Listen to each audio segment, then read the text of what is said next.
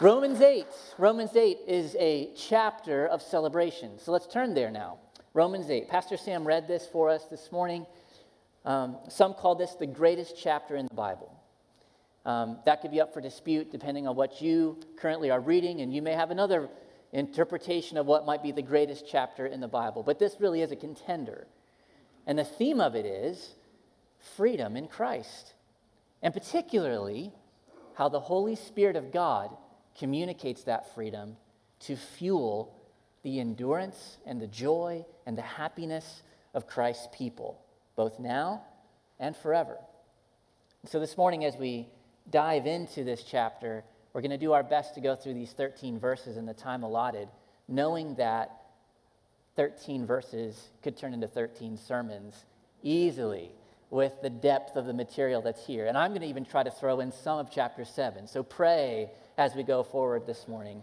And let me pray now as we begin. Father God, I thank you so much for the joy set before us that the work of salvation is done in Jesus Christ, and all that he has accomplished for us stands forever as the testimony of what you required and what has been fulfilled.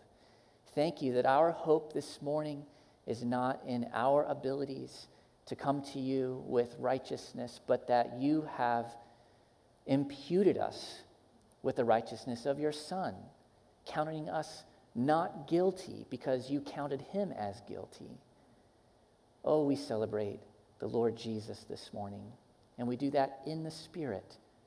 Thank you, Holy Spirit. Guide us in the words that you have penned for our good, and help us to respond in obedience to you now. In Jesus' name, amen. I grew up in the era of G.I. Joe and Rambo. All right, so I'm not going to preach on Rambo this morning, but there's a concept that seemed to appear in the 1980s when a lot of the world was in turmoil and a lot of uh, regimes were holding people captive in foreign countries. And we have this idea that if, if, a, if a, an operative, a, a powerful one, a muscular one perhaps, with the know how of infiltrating that foreign country, going to where those captives were being held and liberating them, that it would be the occasion to celebrate and to see that foreign power fall those captives be freed, and that person, that operative, doing his job. We love to celebrate those kind of things and watch them on the screen.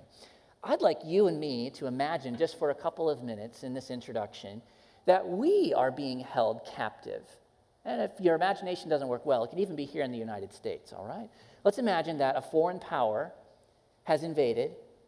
And I'm not trying to scare you this morning, I'm just, we're just imagining, okay? Please. A foreign power has invaded. They have forced all of us out of our homes. And a lot of us have found refuge in a cave. And we're hiding out there. So far, nobody's found us. But all outside of the cave, we're hearing gunfire and missiles exploding. And we're seeing flashes of those things on the cave walls. And we're cowering, just wondering what will happen next. If we'll be found, if we'll be rescued, uh, but we know that we're trapped and we're without hope. When suddenly, amidst the explosions on the cave wall, the, the shadow of this lone individual comes walking into where we are. And we don't know if it's enemy or if it's friend. But ultimately, as that person comes, maybe very average looking, but obviously on our side, but not quite like us. But he has a message for us. His message is this the enemy has been routed. Their general has received a massive wound, and he knows his time is short. He's causing a lot of trouble. He's still attacking our cities. But our captain has gone into the battle and completely devastated his forces. And while they still be making a ruckus and causing a lot of affliction, their time is done. I've been come here to tell you that you're liberated. I've been sent here to tell you you have now been declared free. All you have to do is trust me and come out here where there's still a bit of fighting, where there's still some trouble, but I'm your guide. I know the intentions of the captain, and his intentions are for each of you to make it out to safety. What would we do if such an individual came in with a message like that? Well, what if some in a camp sent their representative forward? Well, we appreciate this. It, it certainly sounds good, but we're just going to stick it out in the cave here for a little while.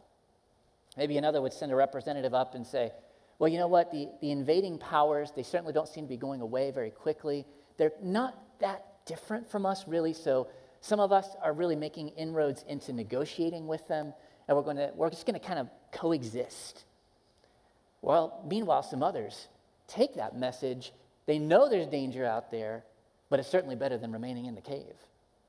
And they take that infiltrating operative at his word and they run with him, taking up the weapons he's provided, and they get into the fight as free people.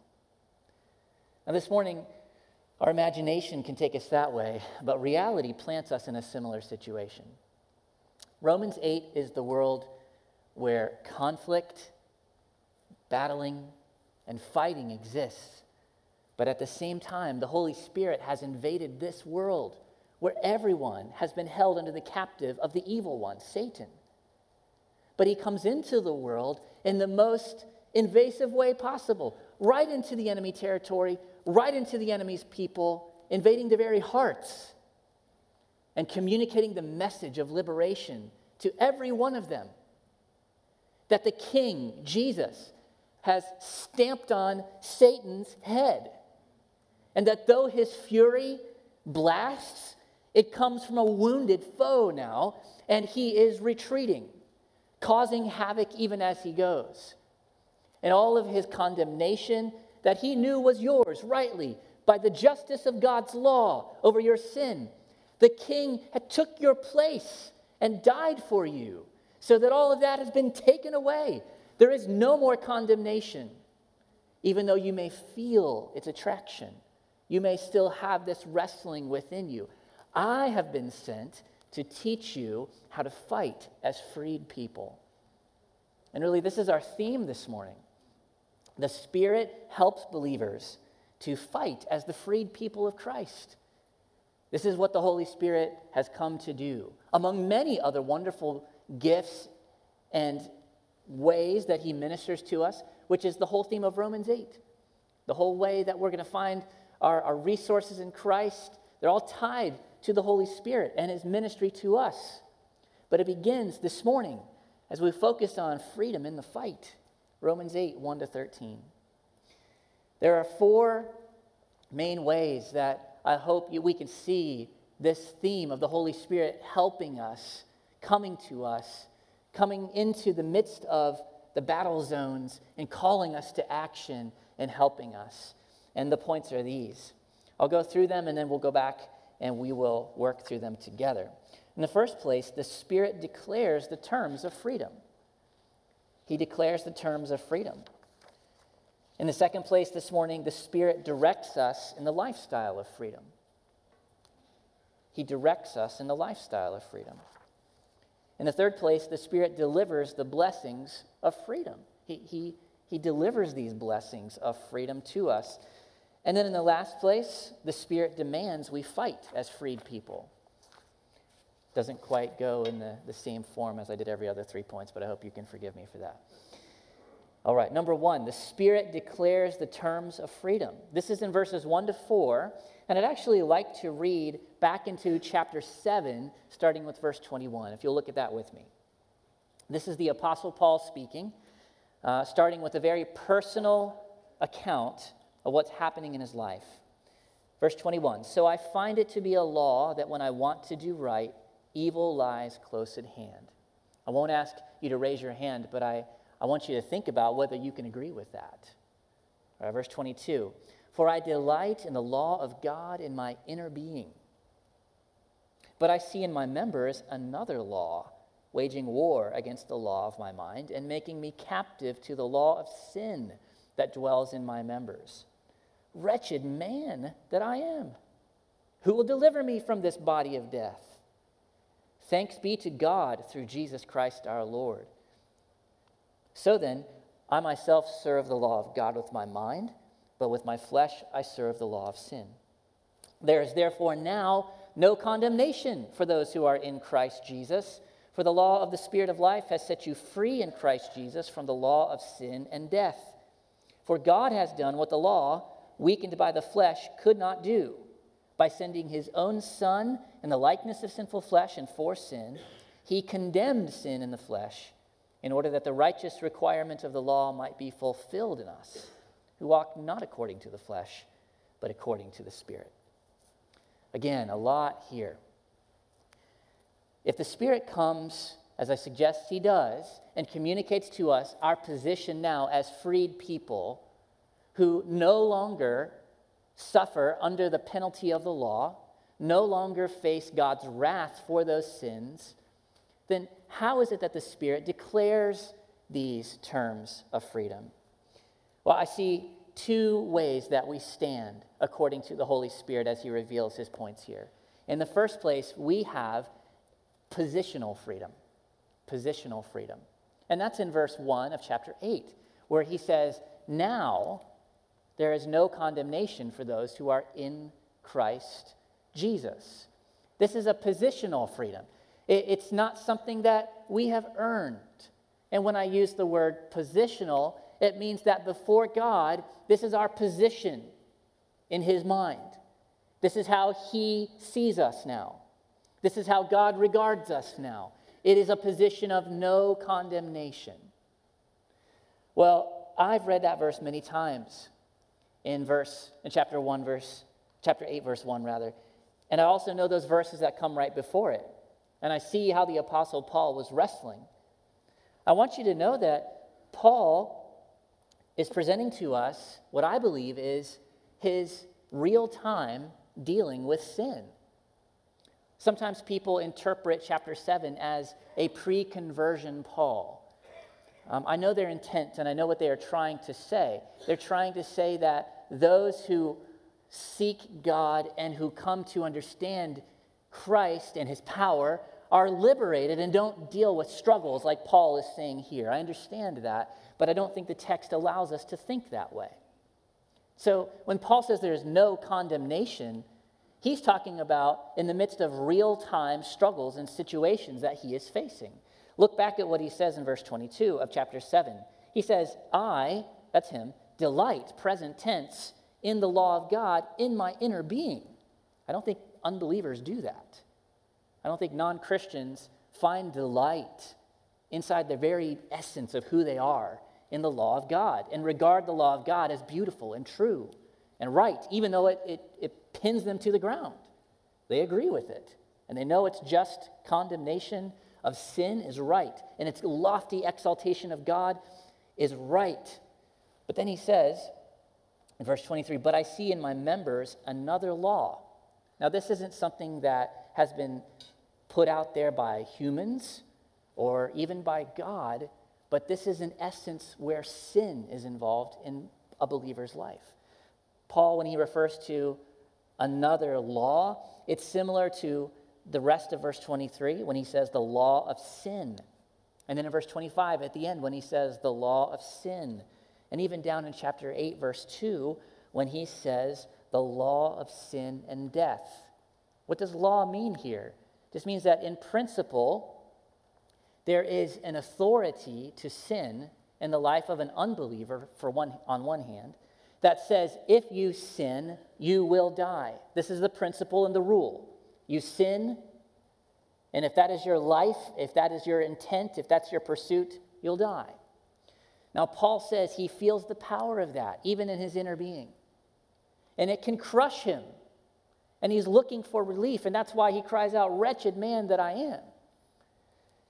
If you look at the law long enough and you see your own sinfulness, you'll reach the same conclusion. And at times it's necessary that we do. But at the same time, Paul then cries out in thanks to God through Jesus Christ our Lord. And you would, you would think that he would end chapter 7 right there, right? Have you ever thought that before? Wouldn't it be great if he ended with verse 24 of chapter 7? Wretched man that I am, who will deliver me from this body of death? Verse 25, thanks be to God through Jesus Christ our Lord. Just end it right there. But, but then he doesn't go on to no condemnation, but he says, So then I myself serve the law of God with my mind, but with my flesh I serve the law of sin. Friends, that's what I am contending this morning is the fight that we find ourselves in. On the one hand, you have the law of God that we regard as Christian people as good and right. We regard God as holy, wonderful, beautiful. The Lord Jesus as the supreme ruler of all. And yet, we also feel something within us pulling us back to the life of sin. But Paul is communicating to us in the midst even of that fight, Jesus declares you free. How is this possible? Well, the Spirit communicates to us that, on the one hand, it's positional. God declares there is no condemnation for you.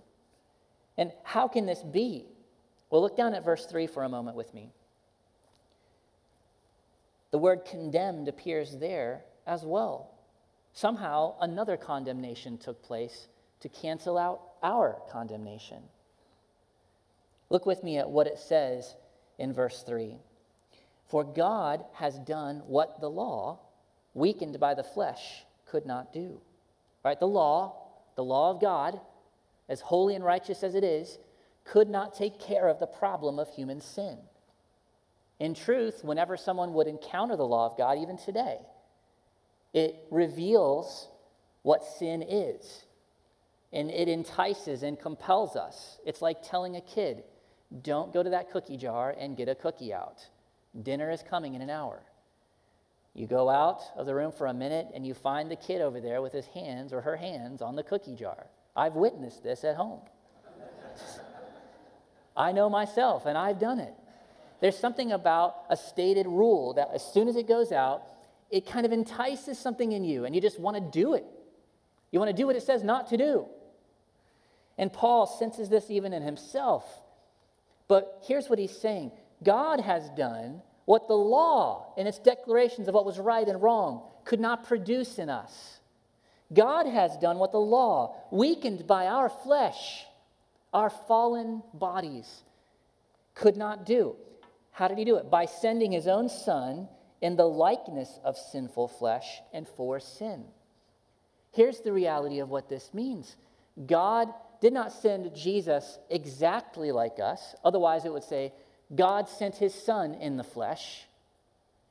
It didn't say that he sent him just to kind of look like us, otherwise, it was said he was just sent in a likeness to us, but he was sent in the likeness of our sinful flesh. Our flesh really is the controlling parts of us. I mean, you can sense it in this way. You see it in this way it's our, our members, our hands, our eyes, our noses, our legs, our internal workings, our organs.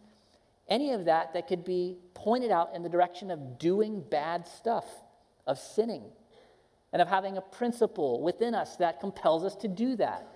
Jesus had everything that looks just like ours, yet there was no sin principle in him at all, ruling him. He was free from it. I can't even imagine that. But the beauty and the reality of what Jesus did is that he accomplished a whole life of sinless perfection. But God sent him for another reason for sin. This is short for for a sin offering. According to all the Old Testament law, God sent his son to be the sin offering made for all the sins of the people. And Jesus did this. And what was the result? God the Father condemned sin in the flesh. The flesh there is Christ. He condemned sin in Christ. In order that, verse 4, the righteous requirement of the law. Again, that's the, the holy law of God, might be fulfilled in us. Now, what was that requirement? Well, we have it even here at West Park. We say we love God, we love people, we impact the world. Well, it's taking the Great Commandment and the Great Commission, and it's trying to boil it down to what our essence of Christians and followers of God should be. We are people who love God we are people who love others. In essence, that love is the fulfillment of the law. This is what God wants. He wants people who love him. He wants people who love others. But nobody did that like Christ. Nobody could do that but Christ. Yet Christ was punished for never doing it, as if he had never done it, and as if he had sinned. And all who come to Jesus in faith, believing that he took their place, receive the full record and merits of Jesus on their behalf. So that it, it's as if they have fulfilled that all their lives long. And that's the positional freedom and the term that the Holy Spirit gives us. And that's why we can celebrate no condemnation, because Jesus was condemned. And the only way that we can receive that pardon and that escape from the condemnation is to come to Jesus. And the Holy Spirit comes to convict us of that and to draw us to Christ. And when He is present in a person's life, dwelling there, He still draws our attention to Christ. And that's why Paul, even in his wrestling, can say, There is no condemnation for me or anyone else who is in Christ Jesus, who belongs to Him. And there is also a progressive term to our freedom. There is a progressive term to our freedom, and that's the second aspect of it. In verse 2, it says, For the law of the Spirit of life has set you free in Christ Jesus from the law of sin and death. The good news here is that the Holy Spirit, when He comes into a person's life and influences that person, one of the first things that the Holy Spirit does is He sets that person free from the power of that principle of sin. Again, the principle is this if you sin, you bring death, you will die. The Holy Spirit liberates a believer from that bondage. It doesn't mean we will no longer feel the pull and the effects of sin, but we can say with the certainty of the Holy Spirit recording this as a past tense verb that that is a broken power in our lives now.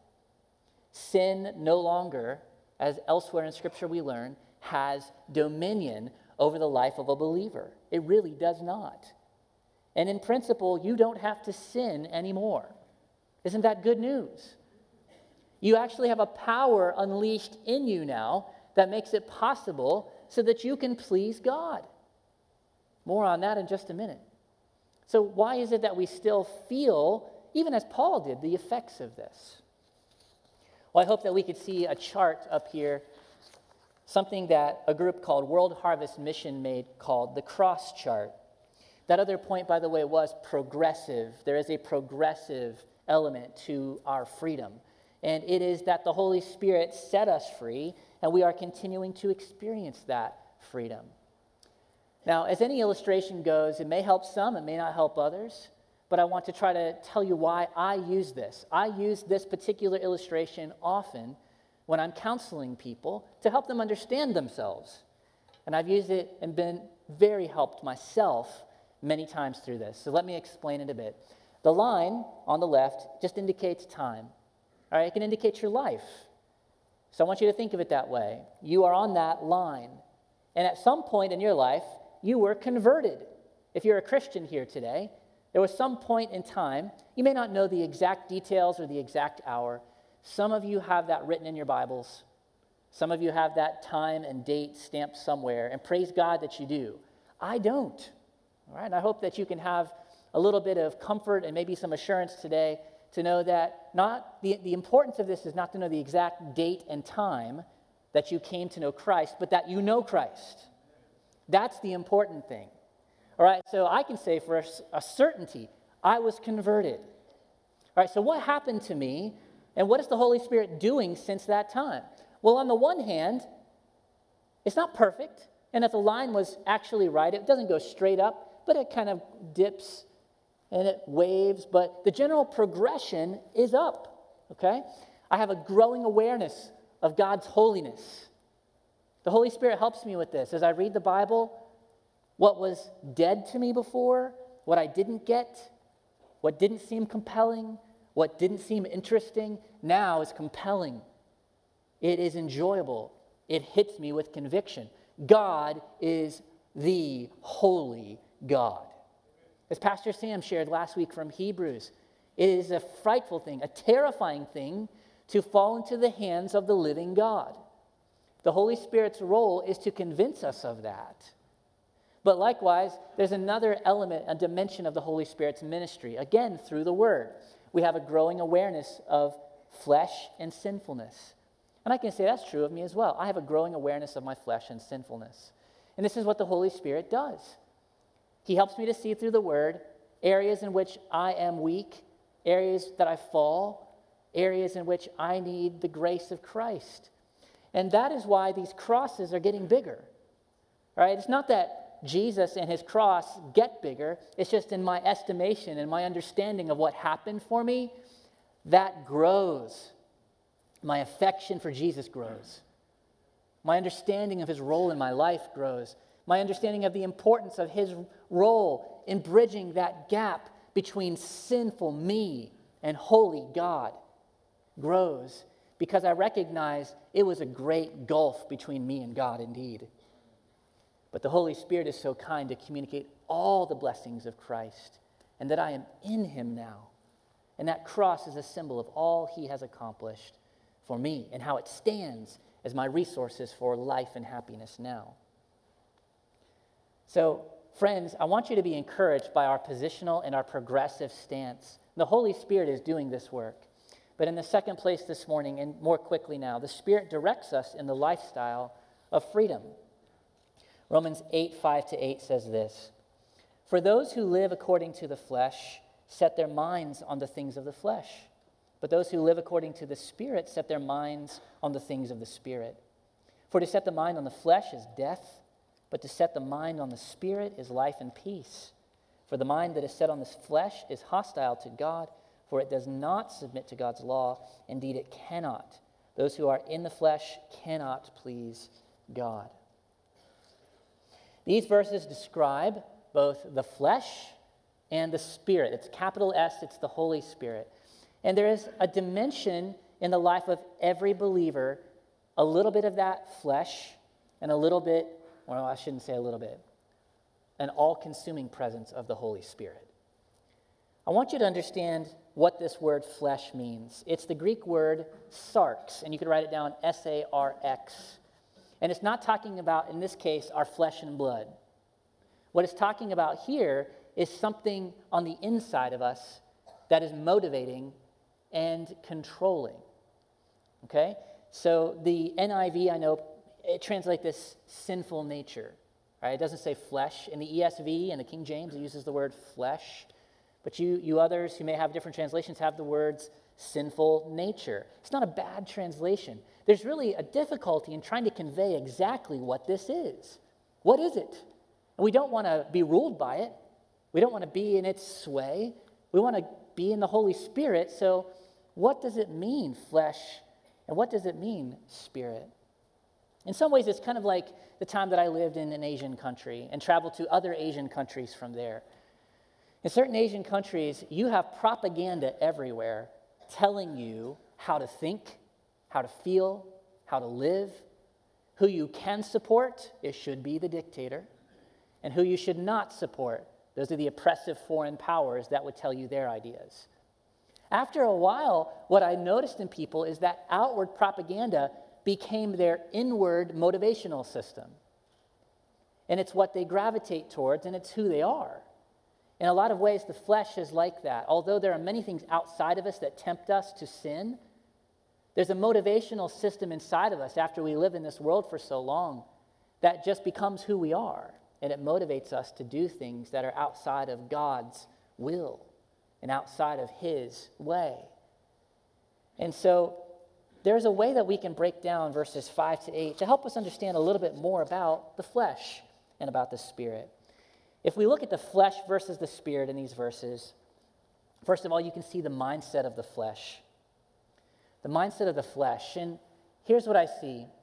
On the left, you see the mind set on the flesh. On the right, the mind set on the spirit. And in these verses, you are compelled and invited to compare and contrast how they work. On the one hand, you have the mindset on the flesh, it focuses on the things of the flesh. Basically, when it says the mindset of the flesh and how it focuses on the things of the flesh, is telling us that there is a way to go through life where you prefer, where you kind of incline to, you dwell on in your mind and your thinking, and you enjoy all the things that the flesh tells you. And it says those who are set on the mindset of the flesh, they're just living there. And the, the threat of the flesh is that it loves and enjoys and it dwells on all things that have nothing to do with God. That basically say, God, get out of the picture so that I can do things my way. And Paul wants us to know the danger of that. Piper, John Piper says, the mind of the flesh wants God out of the picture. Well, we see that it's, it's death. In what way is it death? Well, a mind separated from God, a life that prefers living away from God, actually is experiencing by degrees the power of death. Anything separated from God is death. It's a sentence that you can enjoy certain things, but they will not give you satisfaction. They will never fulfill you. It's futile, and ultimately you die separated from God. Paul wants us to be real about that. It's so bad that it's hostile to God in these ways. It does not submit to God's law. Right, we, we see that in the life of an, an unbeliever who's ruled by the flesh, who wants nothing to do with God, looks at the Bible as irrelevant, looks at it as not necessary, looks at it as something that cramps the style. And the second thing, indeed, it cannot submit to God. That's a strong word, cannot. The flesh, Paul is communicating to us, doesn't help us in any way to know God. The essence of our sin, the essence of what we think alone apart from God, does not draw us close to God. Something must happen on the outside of us to awaken us and to bring us to God. 1 Corinthians 2:14 is a good verse to include with indeed cannot submit to God. It says there the natural person does not accept the things of the spirit of God for they are folly to him and he is not able to understand them because they are spiritually discerned. And finally, cannot please God. Because what they do is in self reliance and in a desire to take God out of the picture, God cannot be pleased. He will not be pleased with those who walk in the flesh. So let me pause here long enough just to encourage those this morning who are here, who find themselves in the flesh as a not just in every once in a while area in which they struggle, but this is you all the time. If you don't love God, if you're not enjoying Him, if you are not awakened to His life, then today the Holy Spirit says, Wake up and see the deadliness of this and come to Christ. But in the Spirit, I want to focus on the mindset of the Spirit. The Spirit focuses on the things of the Spirit, verse 5 tells us.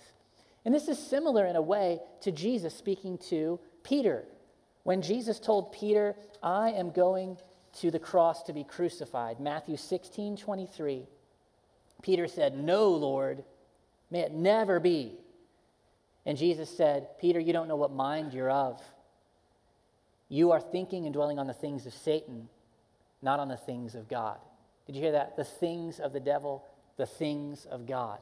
The Holy Spirit is focusing on the things of God. And by focusing on the Spirit, there's life and peace.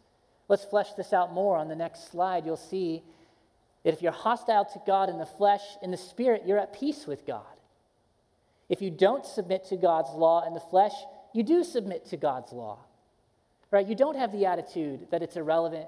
You can see what God's law says about you and you recognize it as true and you submit to it and you go to God for grace and help.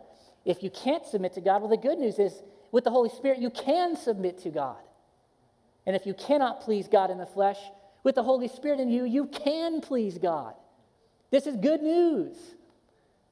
And it gets even better. Let's go to how the Holy Spirit communicates to us and delivers the blessings of freedom. There are three in verses 9 to 11. Paul says, You, however, are not in the flesh, but in the Spirit, if in fact the Spirit of God dwells in you. Anyone who does not have the Spirit of Christ does not belong to him. Blessing number one, I see here as guidance. Guidance. Now, why guidance? Look with me at the words here. He says, You, however, right, so he's talking to believers now. He says, You, however, are not in the flesh. You're not in that realm of being controlled by the flesh, but in the Spirit. You are in the realm of being controlled by the Spirit. How can this be? How do we know this? If, in fact, the Spirit of God dwells in you. Now, didn't Jesus promise that? Didn't he say he was going to send a helper to us that would reveal everything else, that he would lead us into all truth, that he would convict us of truth and righteousness, of judgment, that he would bring us into a fuller relationship with Christ, that we would know him? He did promise all these things. And the Holy Spirit has come. Anyone who has believed in Jesus Christ and repented of his or her sins has, be, has received the full pardon of God, and you now have the Holy Spirit. The good news is that it's not the special Christians that get the Holy Spirit, it's every Christian. There are two types of people in the world those who don't have the Holy Spirit and those who do. There's one kind of Christian, those who have the Holy Spirit. That's it. And the Holy Spirit, in his role in a believer's life, it is to influence the way that they think. And there is a war going on between the Spirit in you and your renewed heart and that leftover rebellion of the flesh that God hasn't willed yet to completely remove from you and me. But the Spirit is in there guiding you to fight and leading you to run to Christ and to embrace His commands and to obey Him. This is the Spirit's role. How do we know you're doing this? Well, if you read the word and you obey Christ, it really is that simple. When, Pastor, when some people come to us and say, the Holy Spirit led me to do so and so, and it ends up being something sinful, the tragedy of that is we're pretty certain the Holy Spirit's not telling them to do that. To get a divorce on unbiblical grounds, to take a, a business venture that we know has unrighteous principles I don't think the Holy Spirit's communicating that. Yet some people come and they think that's how the Holy Spirit guides. No, the Holy Spirit guides through the Word, and He calls us to take it, and He calls us to obey in the power that He gives us to follow Christ. In the second place, there's another blessing is the, the blessing of belonging, connection to Christ. Verse 10, it says, But if Christ is in you, although the body is dead because of sin, the Spirit is life because of righteousness. Now, the image has changed a bit. It's not that the Spirit is in us here, but if Christ is in you, we see the Lord Jesus Christ, the Son, in a believer's life, dwelling there. And he says that even if your body is dead, now this is the good news that's coming. Um, when the other preachers complete Romans 8 for us and they, they help us understand it, what we're going to see is that we have certain things in life that remind us all the time that we are on the way to die aches, pains, brokenness. Even though that's true, if Christ is in you, the Spirit is in you, and that leads to life. And the assurance of this is in the third blessing, resurrection life. And this is the ministry of God the Father.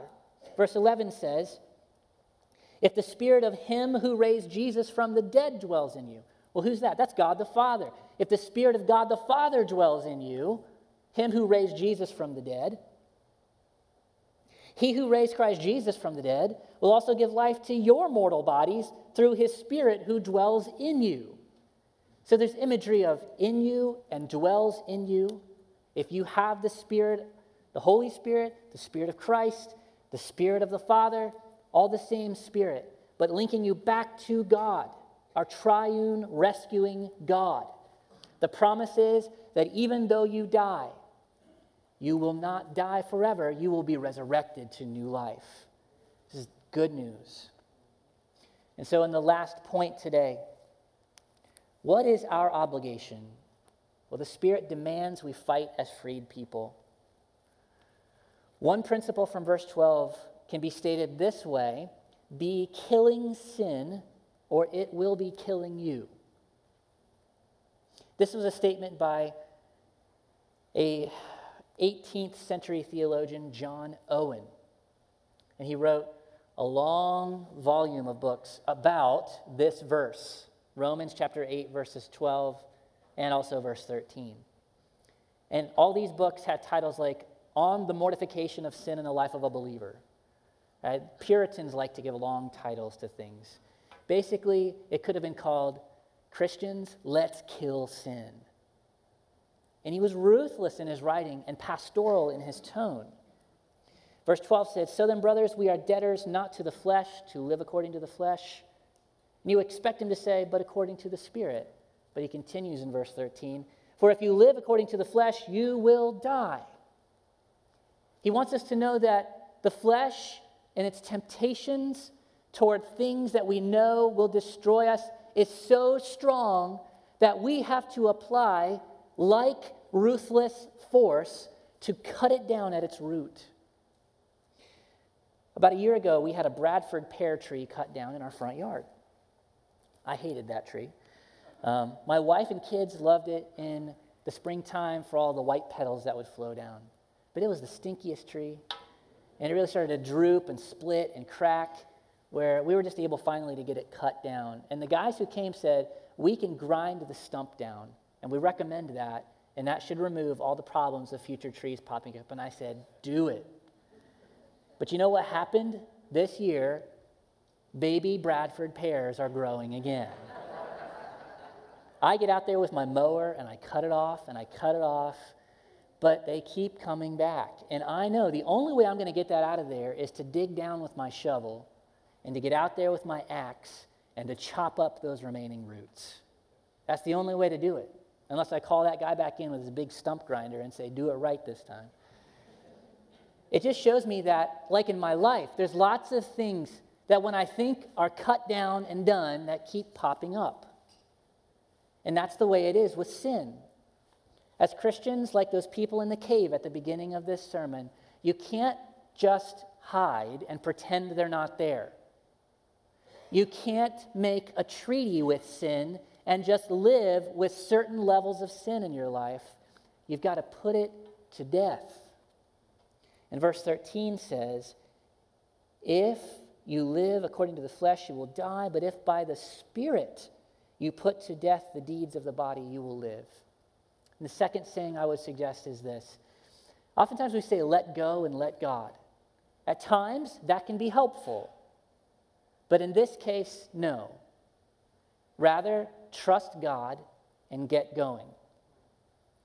The other day, I was making lunch and I was there listening to a sermon, and all kinds of vile things just popped into my head.